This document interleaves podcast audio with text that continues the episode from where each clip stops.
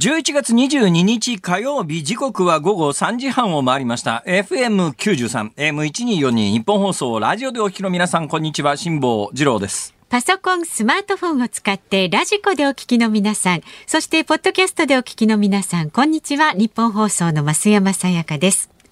辛坊治郎ズームそこまで言うか。この番組は月曜日から木曜日まで辛坊さんが無邪気な視点で今一番気になる話題を忖度なく語るニュース解説番組です。なるほどそういうことか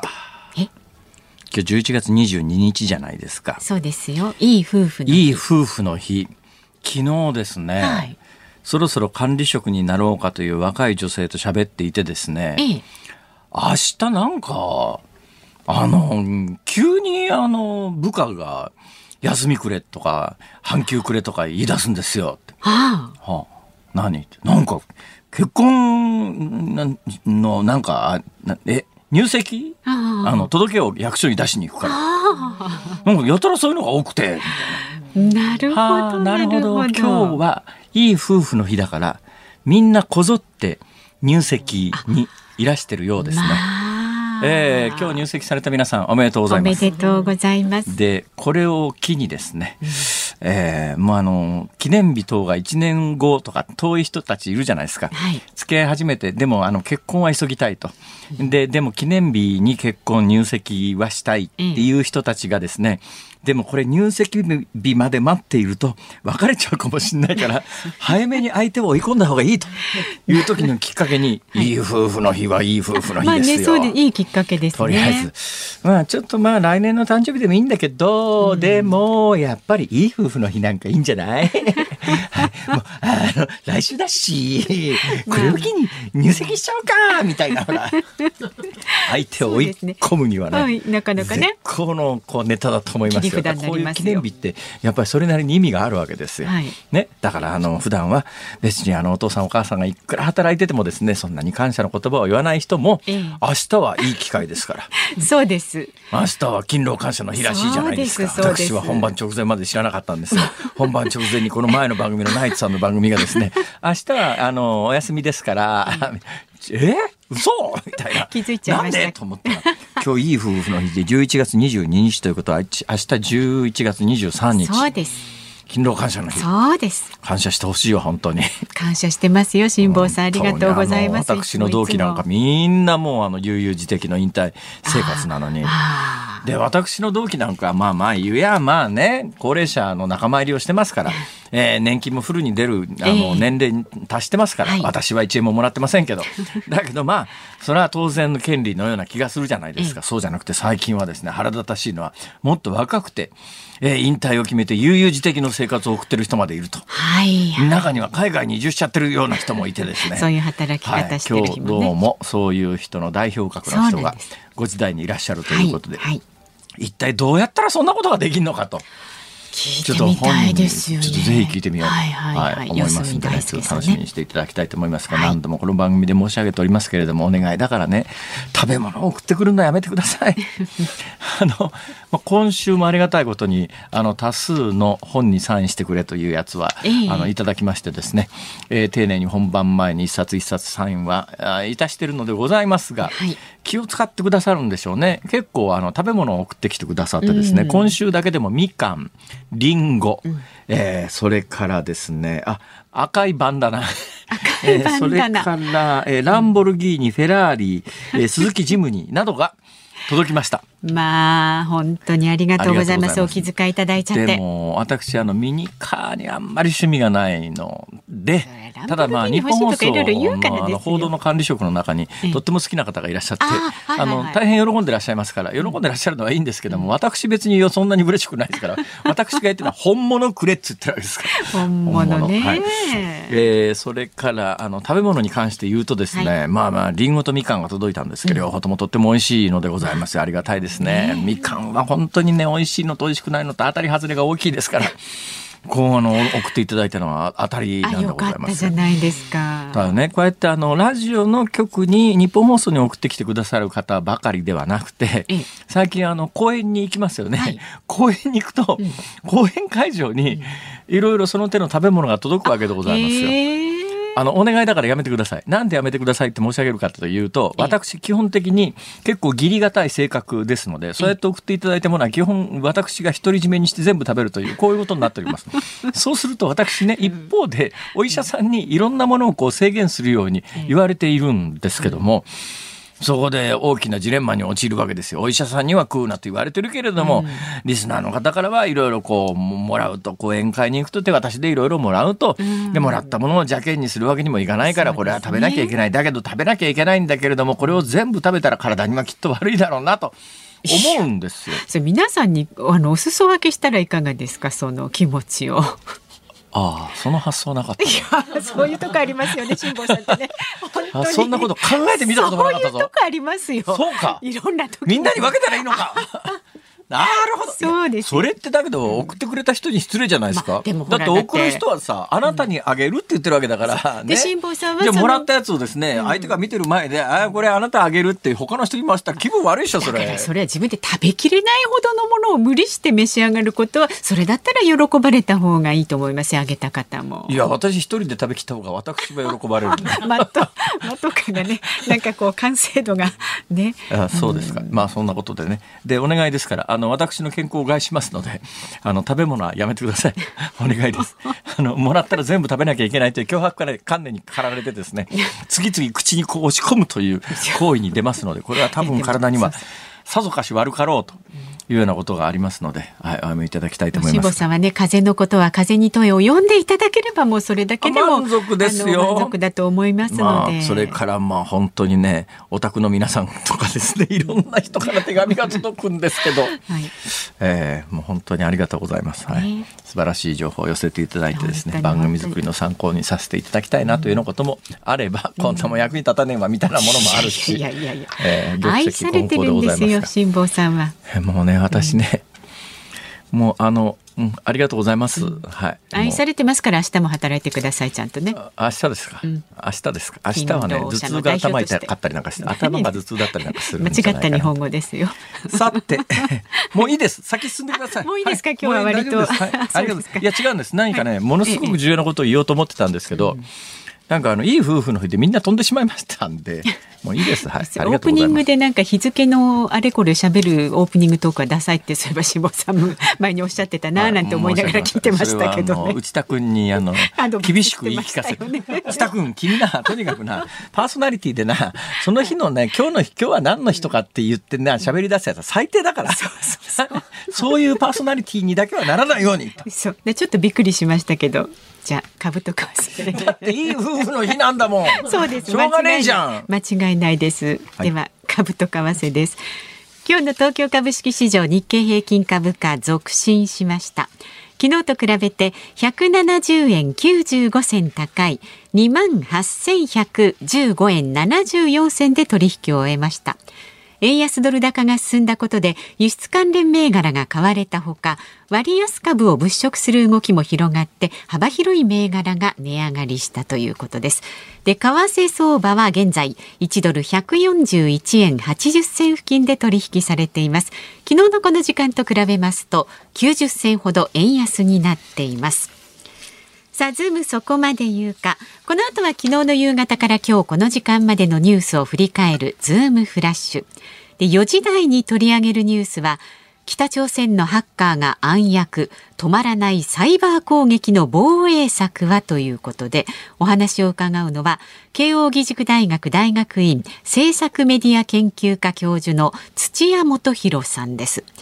で5時台は先ほどね辛坊さんからもお話ありますか？ありました。執筆家の四隅大輔さんゲストにお招きいたします。今考える効率的な働き方についてお話を伺います。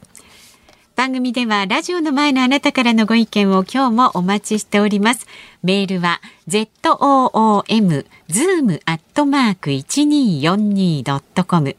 番組を聞いての感想はツイッターでもつぶやいてください。ハッシュタグ漢字で辛坊治郎、カタカナでズーム、ハッシュタグ辛坊治郎ズームでつぶやいてください。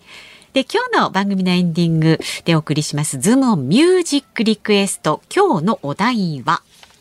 いい夫婦の日に聞きたい曲。あ、シンプルですね。いい夫婦の日に聞きたい曲。ねえーパーソナリティがねその日の日付をネタにしだしたらダメだね、しちゃいましたね。今日ね。頭からね。はい。いい夫婦の日に聞きたい曲。ははいい。えー選曲の理由も書いて、ズームアットマークいい夫 1242.com 婦。旅立ちとかね いい日旅立ちねお。それそれ ありがとうございますあこのツッコミはなかなかね簡単なようで難しかったと思います。ちゃんとね。はい。えー、でですね、今日締め拾っていた切りがだかない。とね収拾がつかなくなりますから、はい、あの5時の頭の発表ではなくてですねちょっと早めの。あ5時台にゲストがね今日いらっしゃるんで。そうなんですあそうなんです。ですから4時40分頃の発表になりますのでね思いついたらすぐに送ってください。いい日旅立ちは除外します、はい。あ除外だそうです、はい、いい日旅立ちは除外しましょう。はい、じゃあそれ以外でズームアットマーク一二四二ドットコムまでお願いします。ではこの後は昨日の夕方から今日この時間までのニュースを振り返るズームフラッシュです。ニッポン放送辛坊治郎ズームそこまで言うか。ここからは昨日の夕方から今日この時間までのニュースを振り返るズームフラッシュです。永岡文部科学大臣は記者会見で今日旧旧統一教会に対して文書を送付し宗教法人法に基づく質問権を行使すると明らかにしました。回答期限は12月9日です。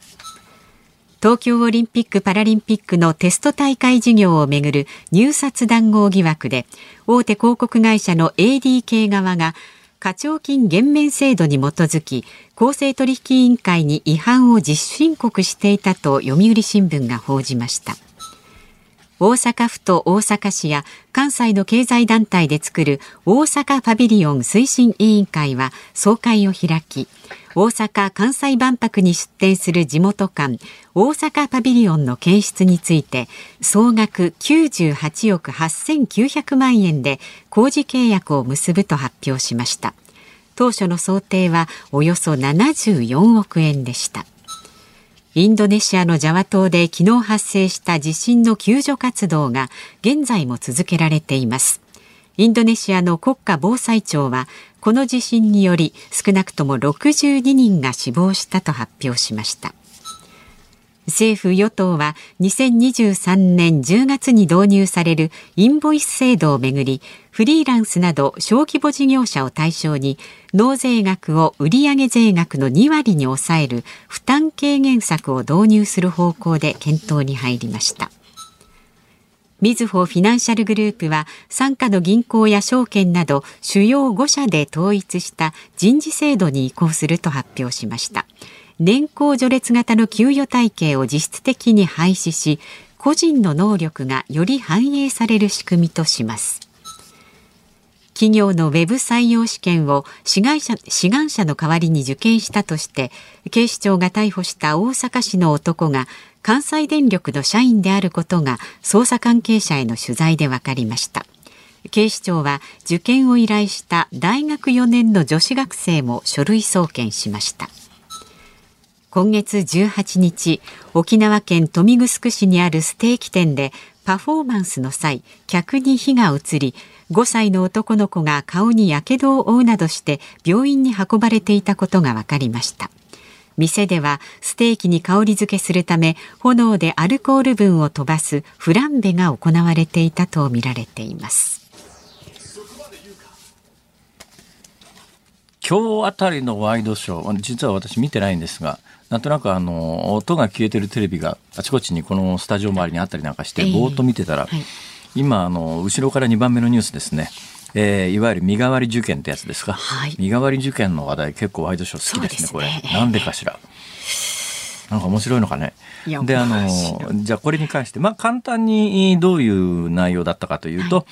まあまあ、あの、ウェブ採用試験みたいなものが、まあ、面接の前ですね。面接の前に、あの、採用者を絞るために、はい全員応募者面接するわけにいかないので、えー面接する相手を絞るために、まあ、第一次試験みたいなもんで、えーインターネット上で、こう、ふるい分けをすると。で、そういうので、次々落ちちゃうある人がですね、ある学生が、女女の子らしいんですけども、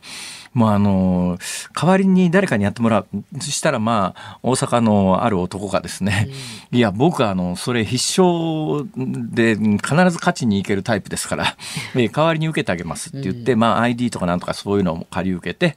えー、やってたと。で、大量にやってたんで、何千、何百件、何何千件、何千万円かなんか稼いでた。ということで、捕まえてみたらその男が関西電力の社員だったということが、はいこれがまあ関西電力の社員じゃなかったらこんなに大騒ぎされてないみたいですけれども関西電力の社員で超高学歴の男だったということなんで結構大きなニュースになってるんですが、ワイドショー的正しいコメンテーターのコメントを申し上げます。はい、そうやってね人の力を借りてえー、たとえ受験に成功して社員になったとしたって、うん、やっぱり長い間に、まあ、本人の能力とか才能とかっていうのがもう、あの、人生を決めるわけだから、そんな入り口のところでね、うん、そういうインチキしたって幸せな人生なんか待ってないよっていうのが、正しいコメントです。おっしゃる通りですよ。その通りですよ。私そうは全然思わないんですね。そうなんですか。ちょっと嫌な予感しましたけどね。あれ？ましたね。あれ？いや一応正しいコメントを申し上げたじゃないですか。えー、私ワイドショーのね、コメンテーター、えー、司会が言うわけです。島田さんどう思いますか？こんなことしてね、受験勝ち、勝ち抜いたってダメなんだよ。人間は最後は本人の、で、こういうことインチキするやつなんて基本的にろくな目に合わないんだから。その通り。だから実力で勝負しないと。そう。えー、それを身代わりでやるようなね、関西電力の社員も何を考えたこいつこいつは。はい、はい。えー、一応正しいコメントはあの事前に申し上げました。以上ですでいいんじゃないですか？えー、どうしてそうやって警戒するんですか？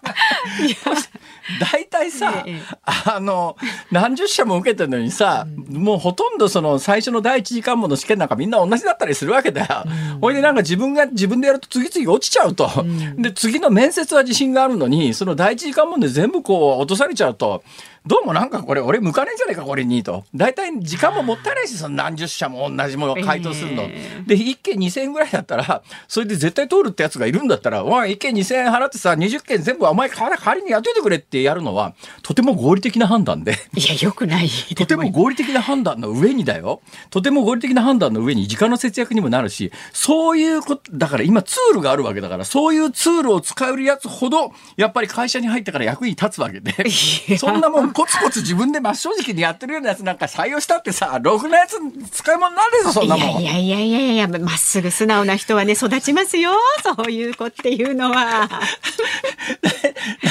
不合理だろ、それ大体。それにね、それにね、もしこの制度が問題で、現状が問題があるとするならば、企業側も、こうやってなんかその、今のやり方でどんどん採用したやつが、ダメだと次々。そうするとどっかで気がつくわけで、あ、これダメだなと。あの、このやり方はダメだなと、うん、じゃあ別のやり方で選考を考えようかっていうことになるわけで。でそれはだから非常に不公平だと思うな、うん、今回あの見せしめのようにこのあの大学4年の女子学生が書類送検され、それから関西電力の社員がとっ捕まってんだけど同じようなことはみんな山ほどしてるわけでほとんどのやつは捕まんないのに見せしめのためだけに捕まったやつだけがこうやってニュースで大騒ぎされてっていうのがねこれこの構図がものすごく不公平だと思う。そいつが特殊なやつならともかくですね、うんその関西電力の社員の気持ちもよくわかるよ。なんかね、あの、すごい採用試験で次々落ちるって悩んでる女の子にこう相談されてたよ。うん、あ、わかったわかった。じゃあ俺が代わりにやってやりゃ。あのさ、昔からさ、大体履歴書だってさ、履歴書を手で書いてる時代だって、全部が全部自分で書いてるかっていうと、いろんな人に相談しながら、俺は自分の履歴書はちゃんと書いたし、自分の採用試験はちゃんと受けてますよ。だけど自分の人生の中で、まあ人に履歴書の書き方相談されて、いや、まあその、それはダメだよ。俺が採用官ならそんなこと書いてあったら落とすよとか、もうちょっとさ、せめてその、漢字の間違いはやめようよとか、アドバイスすることあるじゃないですか。で、そういうものが集大成になって履歴書というのが出来上がったりするわけで、いや、それ、それずるかといやさ、ずるに違いないけど、そうやって、ちょっとずつあの向上していくということが大切なのであって、うん、まあでも助言とかアドバイスはよしとしてもまるっと全部やっぱ丸投げで他人にそれじゃあそれじゃあこういうケースどうですか？私がね本を書きましょう、うんはい、あのねそういう採用試験を突破するためのあの参考書ですよ、え？こういうふうに聞かれたらこういうふうに答えましょうと、うん、ね？How to 本、世の中にいっぱいあるじゃないですか、ね？あれ丸写しにするとダメかもしれないけど手におだけちょっと変えて応募して通っちゃっったみたいなやつは。これはありですか？まあそれは致し方ないですよね。まるっととほとんど一緒じゃんそれ。でハウツー本で答えるの。ハウトゥーの人ってなんとなく見てわかりますけどね。わかるわかるわかる。だったらあのなりすまし受験でやってるやつもわかるよわかるっていうのでないとさまあねそうね。俺だからねなんか今回あの逮捕されたね逮捕されて書類送検された二人だけがあのなんかこうやって社会的な制裁を受けてっていうのがね私なんかすっげえ不公平な気がする。だってみんなやってるわけでさそれがやること自体がひ誰かに迷惑かけてるかとかさ不合理かといえばそんなもんそんなことに何十時間もかけて何十枚の試験何十社の試験を同じことばっかり聞かれていちいちそんな時間使うんだったらお一件2000円だったら合理的だと思うな。まあ合理的かえー以上否かというと正しくないテレビコメンテーターの発言でしたそう。ですねそういうふうに捉えておいてください。だからね、テレビコメンテーターって、俺さ、あの、昔ね、あんまりテレビコメンテーターはやってないんだけど、ええええやるときに、あの、プロデューサーに、はい。どのラインで行く？どどのラインのコメント欲しい？って。A と B と C のどのパターンでいきますか？ってプラン A プラン B プラン C どれにする？って。いうことはあったけどね、まあ。だから逆に俺なんかテレビ見てると、あうんなるほど。このコメンテーターは、あこういう路線で喋ってるよね。とかねあここのところちょっと工夫すればもうちょっと上手くなれんのにとか思うことあるよね。コメンテーター育てたらいかがですか？コメンテーターの養成所やるかールみたいなね。いやいや。向いてるかもしれない。本当に。ね。はい。まあそういう立場からすりゃですね昨今のあの政治家の発言ミスみたいなやつあるじゃないですか、はいはいにこいつらバカだなと思うよね。まあバカだなというかねちょっとねって思いますね。なんかなんかねだからね俺なんかそういう政治家向けのね発言塾みたいなやつをね、いいじゃないですか辛政治家向け坊さん。発言塾かなんかやってやろうかと思ってのところを行く発言ギリ塾みたいな。ギリで、うんあのこういうことを言うと受けるからみたいなそうそう例えばね、あの例えばね、はいあ例えば何かの政策を語るときに、やはりね社会的にやっぱり一番弱い人のことを考えて社会というのは形作らなきゃいけないんです。鎖というのがあるでしょ？鎖というのはね、鎖の強さは何が決めるかというと、その鎖の輪っかの中で一番弱い輪っかが鎖全体の強さを決めるんです。だから、ね、社会全体の中で一番弱い人を、あのね、ちゃんと助けるような施策をしないと、社会全体が弱くなる。社会を強くするのに強いやつだけ育てて、いくら鎖の中で、一つの、いいくつかの鎖の輪っかを強くしたところで、鎖は強くならないんです。一番弱い輪っかこそ、強くすることが大切なんです。みたいな。どうですか？なるほどなるほど。スタンディングオベーションですよ。えーみたいなことを集中的に政治家に教える塾でもやってみようかと。これはもしかしたらものすごい儲かるかもしれません。とりあえず以上ですズームフラッシュでした。11月22日、いい夫婦の日、火曜日、時刻は午後4時4分を回っています。東京有楽町ニッポン放送第3スタジオから辛坊治郎と。増山さやかでお送りしています。ズームそこまで言うか。メールご紹介いたします。ありがとうございます。兵庫県のトトさんさん。へいへいさっきのね、辛坊さんのお話受けて、辛坊さん、ニュースのコメンテーター塾いいと思いますけど、炎上したら責任を取ってくれるんですか？辛坊さんが代わりに謝ってくれる炎上保証がついていればやってみたい。保険作るか？保険,、会社とタイアップして、コメンテーター炎上保険。炎上保険ね。えー、3年間仕事ができなくなった時は3年分のなんか保証するギャラ保証してくれるみたいな。なんかね、それいいね。歌舞伎役者と契約するとかなんかそういう。結構な人が契約しそうですよね。そうですか。保険金、保険料いくらにするかな、それな。ねえ。何を言ってんだか、本当に。あと、まさ、まさまるさんかな。政治家のスピーチライターができますねって。政治家のスピーチライ、スピーチライターですか。えーはい。ちょっとハラハラする感じのスピーチをそうです。考えてギリギリのところでね。ギリギリのねえーギリギリのところで。えーいややりたくないっす。はい。やりたくないです。依頼が来ちゃうかもしれません。はい、あん言ってると。本当にね、ありがとうございます。もしくはご本人がみたいな話がまた来ちゃうかもしれない。いやいやいやいやいやいやいやもうねでもね最近つくづく思うんですよ。はい、あのね。やっぱ人生50年って昔言ってね、寿命が伸びてきていやもう人生50年の時代じゃないよねってこうよく言うじゃないですか、うんうん、でもね最近ね明らかに膝の関節とかが痛み出して、私最近杖ついて歩いてるでしょ。杖持ってますよね。これ杖いいんですよ。そうですか。はい。あのね何がいいかっていうとですね、えー道端でストレッチやるときに、片足立ちしようとすると不安定になるじゃないですか。その時杖を一本こうつきながら、それとね、電車の中で、満員電車の中で、ええ。あのー立水の余地がないぐらい、余地がないぐらい混んでりゃ関係ないんですけども、はい。中途半端に混んでいて、えー自分の周りにこう、余裕があって、だけど座れないぐらいの電車で、左右に揺れた時に、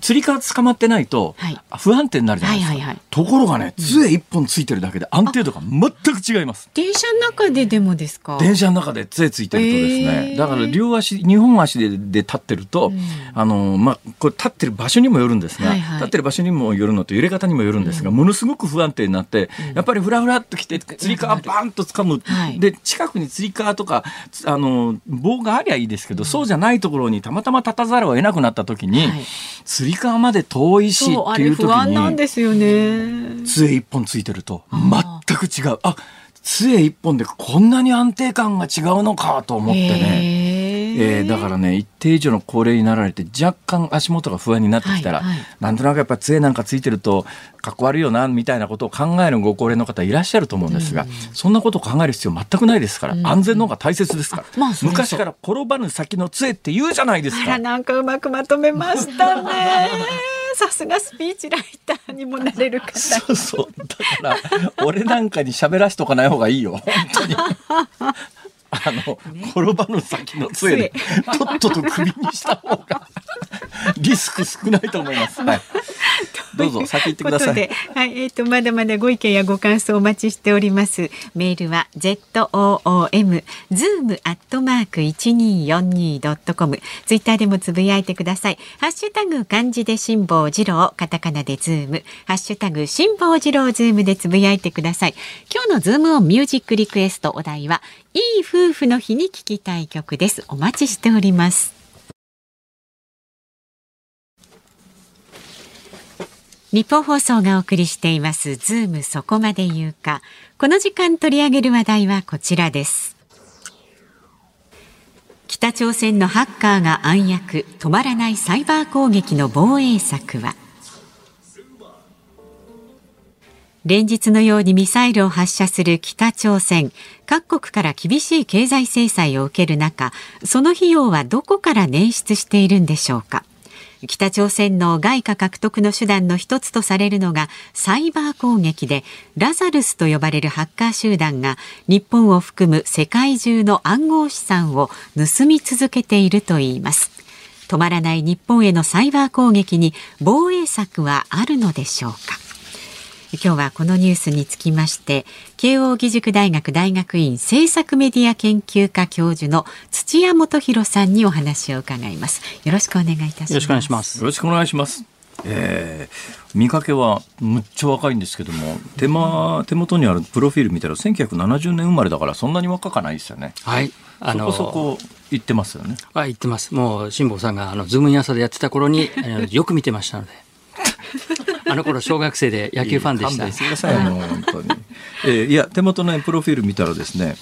えーアメリカのマサチューセッツ工科大学で1年間客員研究員をやってらっしゃるんですね。はい。マサチューセッツ工科大学って知ってます？福岡大学知っインスティテュート・オブ・テクノロジーです。はい MIT ですよ。マサチューセッツっていうのはどこにあるかっていうとですね、アメリカ大陸の右の上の方ですね。ねニューヨークから見ても右の上の方ですね。だから、ボストンとね、はいその通りですはい、いいとこなんですよ。ボストンは何が有名かというとですね、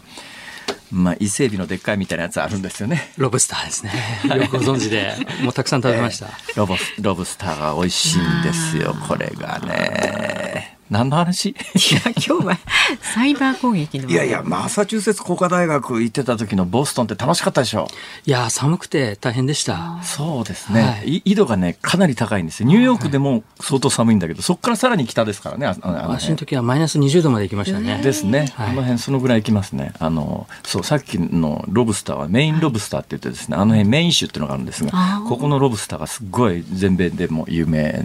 ですよね、はい。え何の話だよ。やっぱマサチューセッツ工科大学って来てる人たちってむっちゃ賢い人たちばっかりですか？まあ世界中から優秀な人が来てましたね。あの私は留学してたわけじゃなくて、あの在外研究というやつでぼーっとしてただけなので。ビジティングスカラーってやつ、はい、私もね若干ビジティングスカラーの経験ありますけれども、ビジティングスカラーっていうのは比較的あの楽です。そうなんですか 留学生とかっていうことになると単位取らなきゃいけないから必死に勉強しなきゃいけないんだけど、えビジティングスカラーっていうのはですね研究してりゃいいわけですから比較的あの気楽な身分ですよね。はい、あの、楽しい時間でした。いやーまあ何の話？その時何研究してらしたんですか？いや、もうその時もサイバー攻撃をやってましたね。サイバー攻撃やってたんですか？あの、いやそう、よくないですね。あの、サイバー攻撃を、あの、研究してました。はい。サイバー攻撃、いや、今の話でいいですけども、はいどうなんですか？その、うん土屋さん、土屋先生、自分でサイバー攻撃をやろうと思ったらできるもんなんですか？あ、できません。あの、これは本当に私みたいなのがやってしまうとですね、ええあいつがやってる慶応のあそこのパソコンからやられたってすぐバレますんで、あの、仕返しされます。でも私の個人情報なんかネットにさらされてですね、ええ私のコンピューターの中にあるやばいものが全部さらされるみたいなことになりますそん。なやばいもんがあるんですか？ありますあります。それだけど、違うところのコンピューターからやればいいじゃないですか。いや、そうなんですよね。だから本当にこう本気でやるんだったら、ええ自分のうん何も入ってないパソコンを使って、ええこう世界中を全部迂回するんです。はあこの日本からやってるとか、慶応からやってるなんてことバレないところで、こうずっと仕込みをしながらやらなきゃいけない。どうなんですか？そのノウハウはあるんですか？あのー半年ぐらいいただければやる気になるかもしれませんけれども、今、今日やれと言われたら全然やる気がしません？あまあ、だけど半年時間やるから、もう国家プロジェクトで、ね、あの、家族人質にとって、とにかくやらないとな、家族皆殺しにするからと。えーその代わし、これやって成功したら成功報酬の1割を前にやるから、それにあの、最高級の待遇で、あの、家に暖房もつけてやるし、水道ひねると水も出るようにしてやるから って、北朝鮮でやっぱり言われたらやっちゃうんでしょうね、きっと。めっちゃ鋭いですね。あの その通りなんです。あの、本当に中学生ぐらいの時にですね、一番できるやつを北朝鮮はこう、スッと全国から集めてですね、ええで、こう、平壌のこ高級マンションに住まわせるんです。はいそして、そいつらを仕込んで仕込んで仕込んでですね、サイバー攻撃できるようにするわけです。えでできるようになって、そしてこう忠誠を誓わせたら、そいつらを外国に出すんですね。はあで、家族はその平壌で人質にするわけです。えで、マレーシアとかですね、そういうところに行って、IT 企業を昼間やらせるんです。でも、平壌からこれをやれ、こっから金取ってこいって言われると、パチパチパチっと始まってですね、ええ。ものすごい勢いで金を稼ぐというのが今行われていることです。で金稼がないとやっぱりあのね家族がねえー家族がひどい目にあったりするしでもちゃんと成果を上げればいい待遇が得られると。うん。やっぱりねエリート教育っていうのは、でもそれ北朝鮮だけじゃなくて世界のほとんどの国はその種のいわゆるギフテッドと呼ばれる優秀なやつをこうリクルートして育て上げるということはどこの国でもアメリカなんかでもやってますけど、日本だけぐらいですかねあからさまにやってないのは。まあ、そうです。けど、あの、まあ、重要性は分かっているので、今ですね、栗浜にですね、はいその自衛隊のこの通信学校というのがありまして、ええここでやってますよ。ここであの若い人たちを集めて、自衛隊の中で一番優秀な子たちを集めて、ええまあでもサイバー攻撃じゃなくてサイバー防衛をあの訓練してますね。でもね、こういうのって、あのーまあ、自衛隊にリクルートされる年齢からやっても、ある意味遅くて、いや、もう小学生ぐらいから本当に優秀なやつピックアップして集めた方が効率はいいでしょ？おっしゃる通りですね。あの、本当はそういう子たちですね、集めたいんですけど、まあ、自衛隊の中でこう、高校レベルの学校を持ってるのは陸上自衛隊だけなんですよね。えで、そこだけは、まあそういうことやろうって今言ってますけども、なかなか、まあ親御さんもね、そういうところ心配になっちゃうんですよね。まあもそうですね、そういう習慣がないですからね、私、だからもったいないなと思うのはね、日本で京都府警というところが、割とこのサイバー関係の捜査が日本の国内では一番あの進んでる警察なんですが、京都府警がしょっちゅうですね、その若いやつを、えーインターネット上で悪さしたって言って、と捕まえるわけですよ。でもったいねえなと、捕まえずにそいつら育てた方がいいのにと。私なんか素朴に思うんですが、先生どうでしょう？いや、そうなんですよ。あの、本当に若いうちにそういうふうにうまくリクルートできればいいんですけど、ええ。でもこう闇の世界の方が圧倒的に稼げちゃうんですよ。だからこう政府のためとか国民のためにこの自分の能力を使ってくれっていうことにこう燃えてくれる人ならいいんですけど、ええ。そういうのはちょっと割合が少ない。でこう悪いことに手を染めてしまってこのサイバーの世界でどんどんどんどんがっぽり稼げるようになっちゃうとですね、ええ足抜けが難しいんですよ。先生偉いですよね。あの、大学の教授を続けてるということは、その、がっぽり稼ぐ方向には走らなかったってことでしょう。まあ才覚がないんですよね。さて、北朝鮮の話です。北朝鮮のえー、組織というか、北朝鮮が組織的にそのハッカーグループを養成して、えー、世界中から金を集めているというのは、これはもう事実と考えていいんですか？そう思います。ただですね、これ最初からそうだったんじゃないんですね。ええ、あの、最初、あの、北朝鮮のサイバーグループがやってたことっていうのは、はい、政治的な目的のデモンストレーションだったんですよ。ほうほう例えば、今もそうですけど、ミサイルこうバンバン撃ってますが、え、あれは米韓とかですね、あの、そういうところがこう軍事演習なんかをやるとボンボンボンボン打ち上がるんですよね。はいはい、で、最初はやっぱりそういうところがあって、デモンストレーションとしてサイバー攻撃をやると。韓国の交通網を邪魔するみたいなのがあって、はい、一番有名なのは、あの、2014年のソニーピクチャーズがですね、はいはいはい、あの、ザ・インタビューって映画を公開しようとしたんですね。あの、当時のキム、あれはキム・ジョンイルだったかな？えっ、ー、と、キム、あの時はもうジョンウンですね。ジョンウンでした。はい、キム・ジョンウンをボロカス描いた映画ですよね。はい。あれ日本で公開されなかったんで見た人いないんですけど、えー、私たまたま海外にいた時見たんですけど、はあ、まあ、徹底的に茶化して馬鹿にしてるんですよね。えー、これキム・ジョンウンを。キム・ジョンウンを、はい、もう。もうなんか顔が歪んだまま死んじゃうみたいな、そういうストーリーなんですよ。すごいですね。なので、えー、まあ、これは怒るだろうなって内容なんですけど、えー、でもアメリカ人からしたらパロディーなわけですよ。はい、その手のものはいくらでもありますもんね。アメリカ大統領だってボンボン死ぬじゃないですか、そういう面では。でもまあ、それに怒った、こう、まあ、北朝鮮のラザルスというグループがですね、まあ、このソニーピクチャーズにハッキングをかけて、中のデータを消してしまうみたいなことをやって、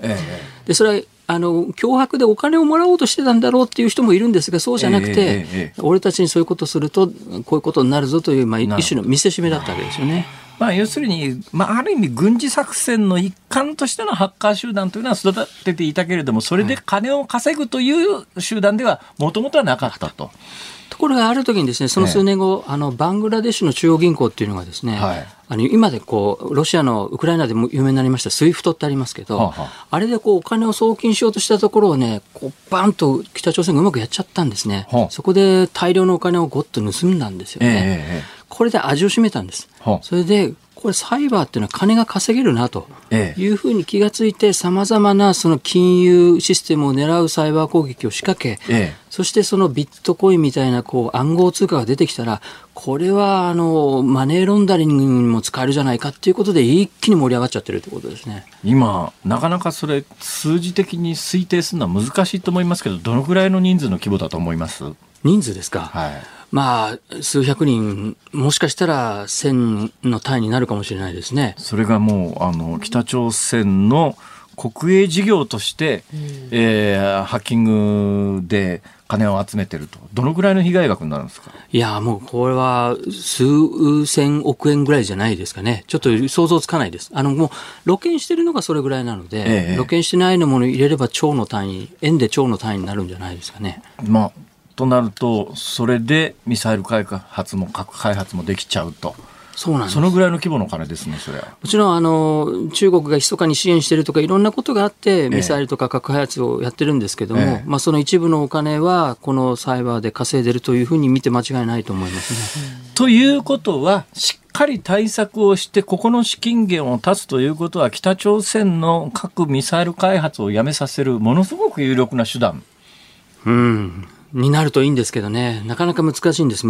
捕まえるというのが。どうどういうふうに難しいんですか、具体的に例えばどんなことをやるわけですか？えーとまあ、この例えばランサムウェアっていうのが今ありまして、はいはい、このコンピューターの中にあるですねあのデータを全部消してしまう、まあ、暗号化してしまうわけですね。えー、で元に戻してほしければそのお金を払えっていうことをやるわけですよね。うんはい、なんか大阪の病院かなんかターゲットになって結構最近ニュースになりましたよね。なってます。はい、もういろんなところで実は行われているんですけど、えー、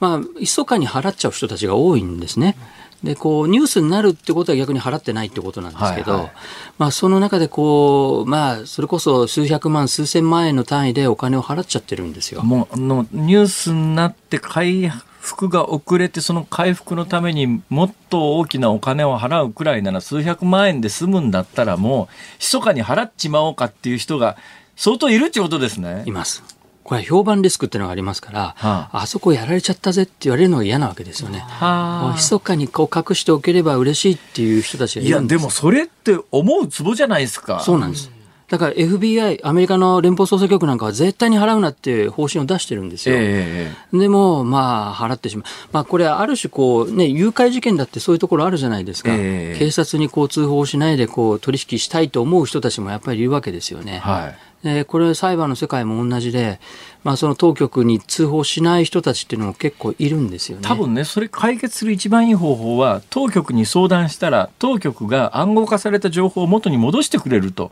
いうようなことを積極的にサービスとしてやってくれりゃいいだろうと思うんですが。無理なんですか、無理ですね。その暗号化されたデータを戻すための鍵は暗号化した人しか持ってないんですよ。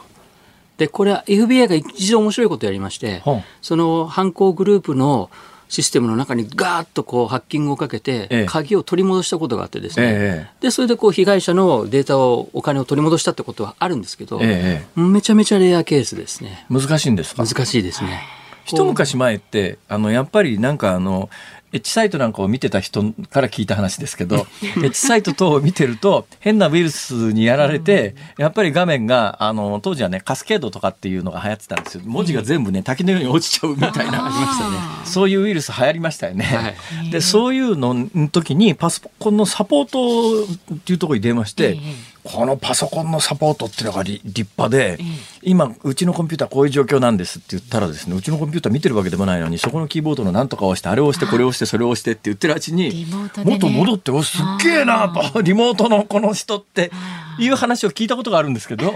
そのくらいで済むような話じゃないんですか？ないですね。もう、第三者が推定できるようなレベルの鍵ではないですね。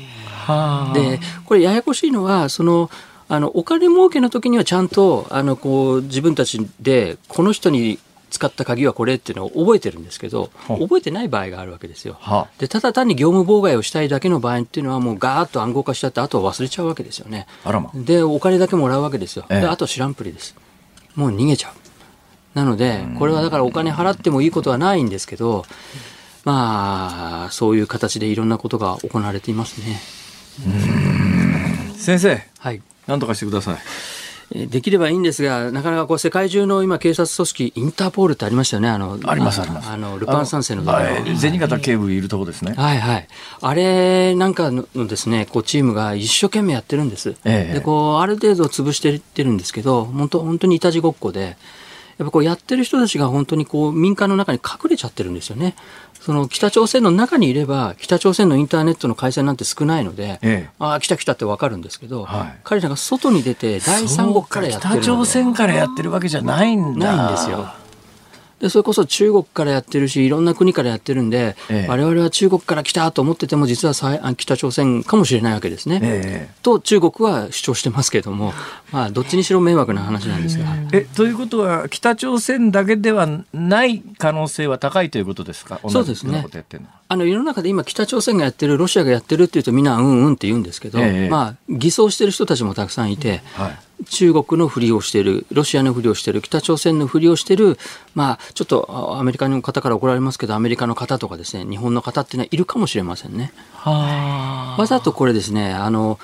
そのマルウェアの中に、マルウェアってコンピューターウイルスみたいなものなんですけど、その中に韓国語とかロシア語とか混ぜるんですよ。ええ、そうすると、あのこっちの国の人がやったように見せかけられるっていうのがあってですね。ははそこまで巧妙になってるわけですか。わざとこう偽装して、ま、騙すんですね、えー、捜査当局もなかなかこれは本当は誰なんだっていうのを探すのは難しいですしそのツールはブラックマーケットで売買ができるんです。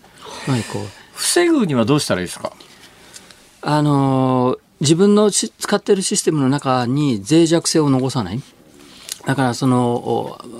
ソフトウェアのアップデートはちゃんとかけておくし、バックアップも取っておくし、で、こうランサムウェアやられた時にもバックアップが別のところにあれば全然問題ないんです。すぐにそれを戻せばいいだけの話なので。はあはあ、なので、こう何重にもいろんな防護措置を取るのが、まあ、プロが進めてる方法ですね。でも、素人にはなかなか狙われたら防げません。もうここで私こんな偉そうなこと言ってますけどこういうところに出てしまうと狙われるので今日はビクビクしながら帰らないといけないと思います。そうですね。だって狙う側からすりゃ、ラジオであんなこと言ってたやつのとこやってやったぜみたいなことですよね。はい。私ではなく辛坊さんをぜひ皆さん狙ってください。いや何言ってんですか。うち私のパソコンはスタンドアローンでどこにもつながってませんから大丈夫です。はい、はい、えー、どこにもつながってないパソコンは絶対大丈夫ですよね。まあ、その通りですね。でも役に立たないですよね。そうですよね。そうおっしゃる通りですよ。え？いや、私はだからパソコンって原稿打つぐらいしか使わないじゃないですか。原稿打つのと動画編集するぐらいしか使わないわけですよ。ほ、うんで、スタンドアローンのやつで動画編集して、それで G 書いて、それ USB のメモリーにダウンロードして、それを使う人に直接渡して、もうメモリー返すなと。あそれね、これなら絶対大丈夫でしょ？大丈夫ですね。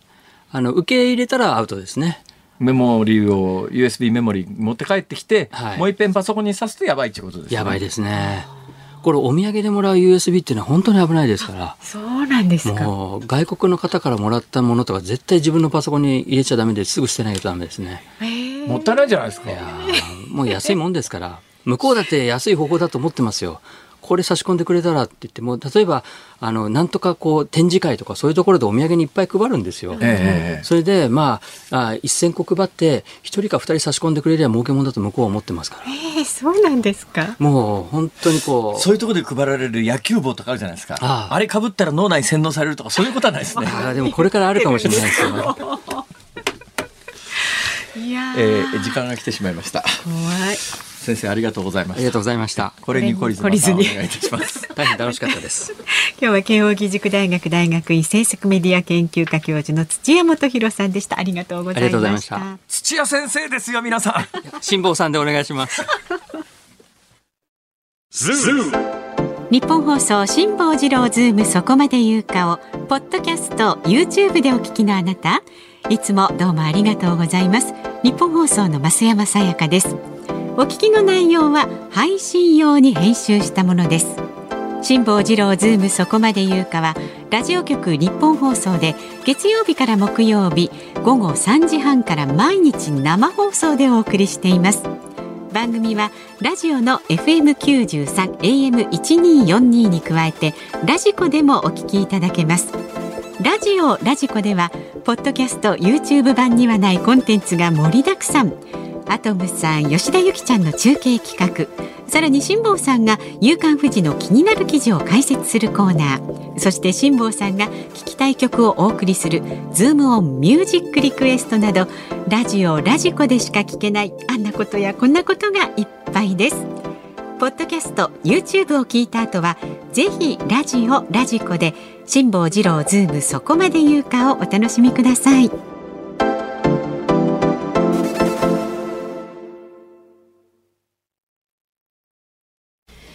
ニッポン放送辛坊治郎ズームそこまで言うか。ここからはダイヤモンド社から出版されています話題の一冊、超ミニマル主義の著者、四隅大輔さんゲストにお迎えいたしました。よろしくお願いいたします。よろしくお願いします。よろしくお願いします。はい、嬉しい超ミニマル主義という本が売れてるらしいですね。はい、ありがとうございます。おかげさまで好調です。いやで私あの、はい、改めてこの四隅さんの経歴というかですねプロフュールを読ませていただいて、はい、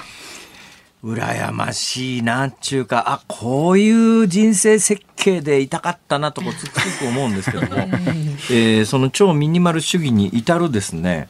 ちょっと人生をお聞きしたいんですが、はい、普通に大学卒業してから会社に入ったんですよね、はい、そうですね。ソニーミュージックというレコード会社に入りました。ええ。ーまあ、もともとソニーミュージックだから、どうなんですか？そんなに働きはなかったんですか？そんなことないですか？あの、学生時代にいろんなバイトやって、ええ、もうお前は使えないって言われまくったんですよ。なんでですか？物覚え悪いとか。何やらかしたんですか？接客とかできない私も自慢じゃありませんけどね、あの、学生時代にバイトやっててクビになった経験もありますからね。そうなんですか。あ、嬉しいです、ね、まあまあまあ、それで？でもその肉体労働とか、あと、農家さんのお手伝いとかやるとすごい褒められたんですよね、えー、だからこうあ自分はもう社会ではやっていけないけどこう自然の中で生き抜くのはできそうだなっていうのがあったんで、ソニーミュージック入ってもソニーミュージック別にそれ関係ないじゃないですかそれ。これいろんな紆余曲折あってここだけまあたまたま泣いていただいてで入ったっていうことだったんですけど。ということは音楽に興味があったわけですねあのもちろん音楽が好きだったんですけどももともと映像ジャーナリストになりたいと思って大学時代勉強していて、はあはあ、で第一希望のですねあのある放送局あのみあの NHK なんですけど落ちまして、えええ、その滑り止めみたいな感じで練習で受けたソニーミュージックだけ内定をもらってたのでまあそういう映像ではなくて音楽にも力があるだろうということで、そこにちょっとかけてみようかなっていう思いで入りました、それで何をやってどうなったんですか？あの最初営業から始めたんですけども、はい、やっぱ案の定営業全然ダメで、ええ、あの営業ってどんなことするんですか？CD をレコード屋さんに売り込むっていうことをやるんですけど、はあはあええ、全くダメだったんですけども。向かないんですかそういう向かなかったですね。ででもなんかこうそんな変わり者の僕をピックアップしてくださった方がアシスタントにつけていただいて、え、でアーティストのプロデュースっていう仕事のアシスタントだったんですけども、こう当時ソニーミュージックって月200タイトルとかあってやっぱまんべんなくできなくてでも、アーティストの担当っていうのは1組か2組だったんで、こうこうやって集中するっていうことで僕はこうなんか自分の能力を出せるようになったんですよね。なるほど、はい、それでどんな仕事をされたんですか？結局音楽音楽アーティストのプロデュースっていう仕事を最初に10年やることができまして、その間にあのミリオンヒット10回っていうすごいねそれ。さらっと言いましたけどどんな人のどんな曲っていうかどんなアルバム？はい例えば多分皆さん名前を言って理解分かってくださるっていうとあ絢香とか、はあ、スーパーフライ、はあ、平井堅、はあ、であとはですね、えーと、ケミストリーですね。これが多分皆さん分かるかなっていう、はい、そのあたりを要するにプロデューサーとして発掘して売り出したっていうことですか、はい、ちなみに平井堅は僕が担当してる時は全く売れなくて、担当変わって大ブレイクしたんですけどそれがのアーティストはあの一番全盛期の時に僕が担当していました。へえ平井堅さんをこう売り込むに際して何が成功したんですか？平井堅は僕ちょっともう当時全然こうスキルがなくて、ええ、僕は売ることができなかったんですよ。僕ね3000枚しか僕売れなくて平井堅、はあ、担当変わって80万枚大ブレイクっていう。はあ、もうなんか情熱とか思いだけでな全くそういうこうプレゼンの技術とかもなくて、ええ、それでまあ一回すごいもう僕は心折れたんですけどそれを反省をもとに、もう一度プロデュースの仕事に戻って、そこからこうヒットを出すことができたんですね。あの今さらっとおっしゃいましたけども、はい、そんな短期間にそんなにたくさんヒットした人ってプロデューサーでもそんなにいないわけでしょ？振り返るとそうですね。当時は僕も必死でそういう客観的に見れなかったんですけどもかなりやらしいこと聞きます、ね、はい、ソニーミュージックという会社のサラリーマンですよね、はい、そして自分の担当がそうやってブレイクして当たるじゃないですか、はいはい、歩合制でお金入ってきたりするわけですあの基本給そんな変わらないんですよ。でもボーナスでポンともらえるんですけども、ええ、でもやっぱ会社員なので、え、そんなにね何億円とかくれるわけじゃない全然もう億とか全く届かないですまあまあまあわかります。まあ、会社員ですね。ごめんなさい。じゃあ、はい、なんか今の話を聞いた理解で言うと、はい、10年間プロデュ音楽プロデュースやってヒット次々飛ばしたから、はい、そこでもう一生働かなくてもいい状況になりましたとそういう話じゃないんです全然そんなことはなくて、えー、その2010年にあのニュージーランドに僕は移住をするんですけども、はい、これ学生時代に先ほどちらっと話した、え、まあ、社会では自分通用しないなっていう時に、まあ、自給自足しながら、自然の中なら僕は多分生きていけるなっていう確信があったっていう話したと思うんですけどもその時にどうせそういう暮らしをするんならば、はい、僕ここは欲張りなんですけど、え世界で一番最高だと思える場所がいいなと思って、えそれで見つけてたのがニュージーランドの湖だったんですね。そこで自給自足に行ったわけですか？そうなんです。学生時代にあのバンライフを送ってたんですよ学生時代。バンって要するに車ですか？そうですね、はい、車の中で生活するって、えー、大学ほとんど行かず、えー、でこう魚を釣って食べて、えー、でそういう場所って周り農家さんがいっぱいいるので、ちょっともう食べ物なんかくださいその代わり何でもやりますみたいなことやってると、あの褒められるんですよ。君はちょっとなんだうちに婿に来いみたいな。でその時にあ魚釣りはめちゃくちゃ得意だから釣れるし、あ畑もこれできそうだな。今の聞いて俺はダメだと理解した。とにかく魚釣れないんですよ。あれあれ本当ですか？もう本当見事にね私に釣られる魚は世の中にいないらしいです、えー、じゃあ今度ニュージーランド来てくださったらもうもう魚いらないっていうぐらいあの釣れますはいもう釣っていただけます、えー、ごめんなさい。突然ニュージーランドに行くことにしたわけですか、はい、はい、永住権が取れて2009年どうして？もうずっと永住権あのニュージーランド移住したくて15回通うんですけど、ええ、でも永住権がなかなか取れないっていうのがあったんですけども、ええ、2009年に取れてどうやったら取れるんですか？これも毎回ルールが変わるので、え、あのその時のルールにのっとって3年ぐらいかかったんですよ。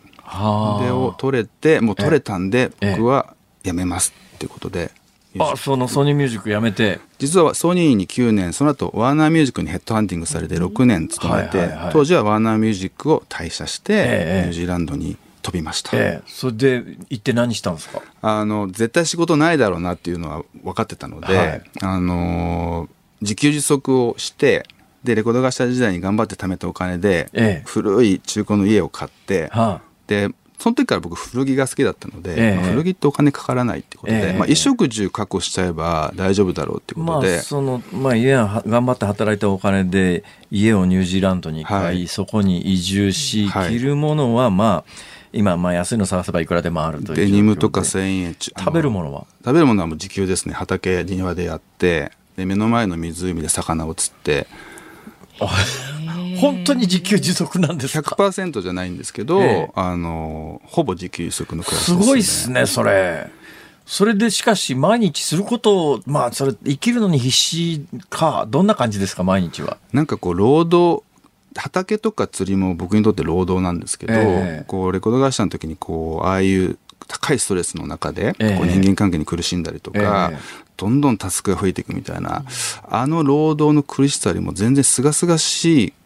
疲労感しかないんですよね。まあ、そうかもしれないですね、はい、むしろ体は鍛えられるし、えー、こうどんどん逆にストレスとかはもう畑土をいじってるだけで、えー、水際に立ってるだけでどんどん消えていくどんな作物作るんですか？もう本当に季節ごとに、夏だと多分50種類ぐらい、えー、最近冬でも二十数種類作れるようになって、で魚は目の前の湖で大きなニジマスが釣れるんですけど本当ね60センチぐらいなんでもう鮭みたいな感じ。すごいっすねそれ。一匹釣れると何日もいけますねそれ。結構いけます。で1時間ぐらいのところに海があるので、ええ、そこに行けばいろんな魚が釣れるので本当に僕ニュージーランド行ってからスーパーで一回も魚買ったことないんですよごめんなさい。それって退屈しないですか、はい、めちゃくちゃ楽しいですね。もともと自分が多分これこういうことが苦手な人はダメだと思うんですけど、えー、僕はもともとそういう暮らしをしたくて、えー、で15年レコード会社で働きながらも、はい、今これは仮の姿だと、はい、で逆に言うとその感覚がわかる、私ねあの辞められずに40年働いてますけど、はい、いつかこれはあの世を忍ぶ仮の姿だから、はい、僕もともと旅人志向なんで、ね、いつか旅人に戻るっていうのをね夢に来て、はい。はい、夢で生きてきていまだにこんなことしてるんですけどね。でもヨットでね横断チャレンジとか、そうですね、いろんなことされてますから、はい、なんか伝わってきますそのスピリッヨットで太平洋横断はしたんですけどね、はい、魚は釣れないんです はい本当ですか？でも釣りする余裕なかったんじゃないですか？いやでも魚釣れないんですけど、はい、普通にあの太平洋走ってるとですね、飛び魚がボンボン飛び込んでくるんでもうデッキ飛び魚だらけになるんですけど最高じゃないですか。いや食べなかったんだなこれが。そうなんですね。魚魚怖いいんです よ。なるほど。魚怖いなと思って。そう、えー、まあいいやそれで。それで、はい、それででもそれで執筆で、はい、あの今回みたいなベストセラーを生むようになってくるのはどういういきさですか？そうですね。あのニュージーランドに移住したのは2010年で、えー、まあ12年前なんですけども、えー、そこからこう自分が伝えたいメッセージがどんどん湧いてきて、はい、こうまあ、それこそ学生時代に映像ジャーナリストを目指したっていう時のスピリッツとかどんどん戻ってきて、えー、まあ、音楽っていうものをアートを使ってそういうチャレンジっていうのはいくつかやったんですね、はい、社会貢献とかですね、えー、こうあの例えばレッドリボンプロジェクトみたいなことをやったりとかしたんですけども、はあはあ、でもなんかアーティストの力を借りるってこと形だったので、えー、やっぱ自分で直接って思いが湧いてきてまずは自分は歌えないし踊れないけど言葉は使えるなっていうことで書き始めたんですけどもともとルーツはあのレコード会社時代にあの30歳の時にですね大手の釣り具メーカーのあの仕事をするようになったスポンサーがついたんですよ。ほうほう。でそこから釣りの雑誌とか、ええ、登山の雑誌で原稿を書くようになって、え、まあ、これが僕の執筆のルーツなんですけど、でもその本っていうのは書いたことがなくて2010年に最初の本を出してそこからどんどん出版社さんから声かかるようになって。で2012年に出した「えー、っと自由であり続けるために20代で捨てるべき50のこと」っていう本はあのすごい大ヒットしたんですね。えー、で今回の「超ミニマル主義」っていう新刊は、えー書き下ろしのビジネス書としてはその10年ぶりなんですよ。なるほど。その間に旅の本とか、ええ、登山の本とか、え、協調でそういったビジネス書っていうのを出してきたんですけども、本当に僕一人で書き上げたっていうのは今回の超ミニマル主義で一番伝えたいことなんですか、はい、あのーやっぱり社会課題を解決したいと思いがやっぱり一つあってそれはじゃあ日本を見た時に何かなっていう時に、まあ、いろんな問題あるんですけどやっぱ働きすぎだなっていうのが、これが一番で,、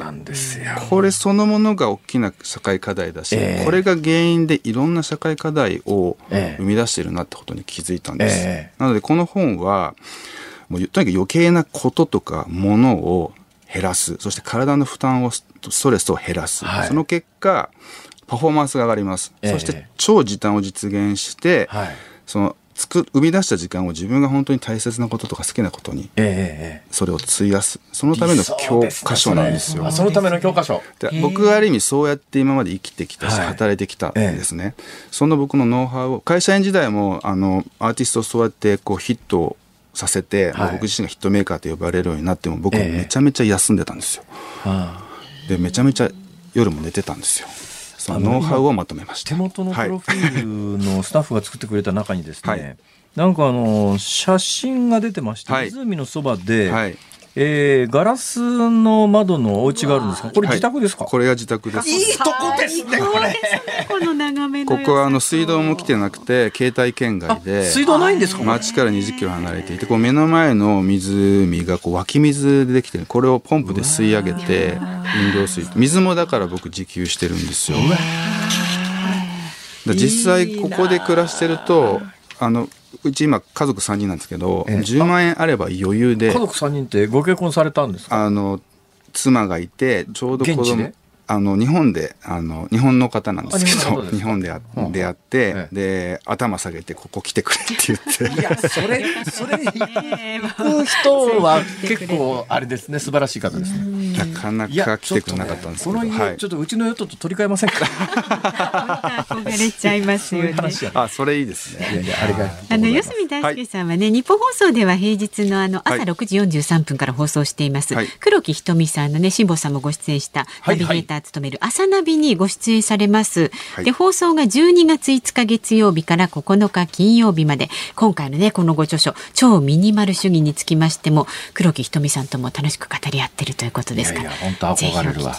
いいなちょっといっぺんニュージーランド呼んでもらおう。本当に来てください。多分辛坊さん大好きなんで。釣れますかね。ヨット大国なんですよ。あ魚は絶対、ね、絶対釣らせます。はい、ヨット大国です。ありがとうございます。ということで今日は四隅大輔さんに伺いました。ありがとうございました。ズームオンミュージックリクエストをお送りしているのは、飯能市夏色ボタンさん、市原市キララさん、お二方のリクエスト、米米クラブ、君がいるだけで。はい。名曲でございます。そうですね。はい、さあ、いいですか、はい、ニッポン放送この後は古家正亨さん K TRACKS をお送りします。今回はジャパンツアーも控えているというトレジャーを特集するそうです。トレジャー？トレジャー。で明日の朝ご存知なんですか？いや初めて聞きました。見ただけですね。明日の朝6時からの飯田浩二の OK 工事アップコメンテーターは数量政策学者の高橋洋一さんです。取り上げるニュースは旧統一教会へ宗教法人法に基づく質問権今日講師という話題です。明日のこの番組は海外旅行をお得に楽しむコツを航空旅行アナリストの鳥海高太郎さんに伺います。鳥海高太郎さん。はい。さらにはサッカーワールドカップで盛り上がるカタールから夕刊富士記者の久保武さんに回線をつないでレポートを暑いんだろうな暑いでしょう。はいどんなんでしょうか。楽しみです。辛坊治郎ズームそこまで言うか。ここまでのお相手は辛坊治郎と。増山さやかでした。明日もあるよ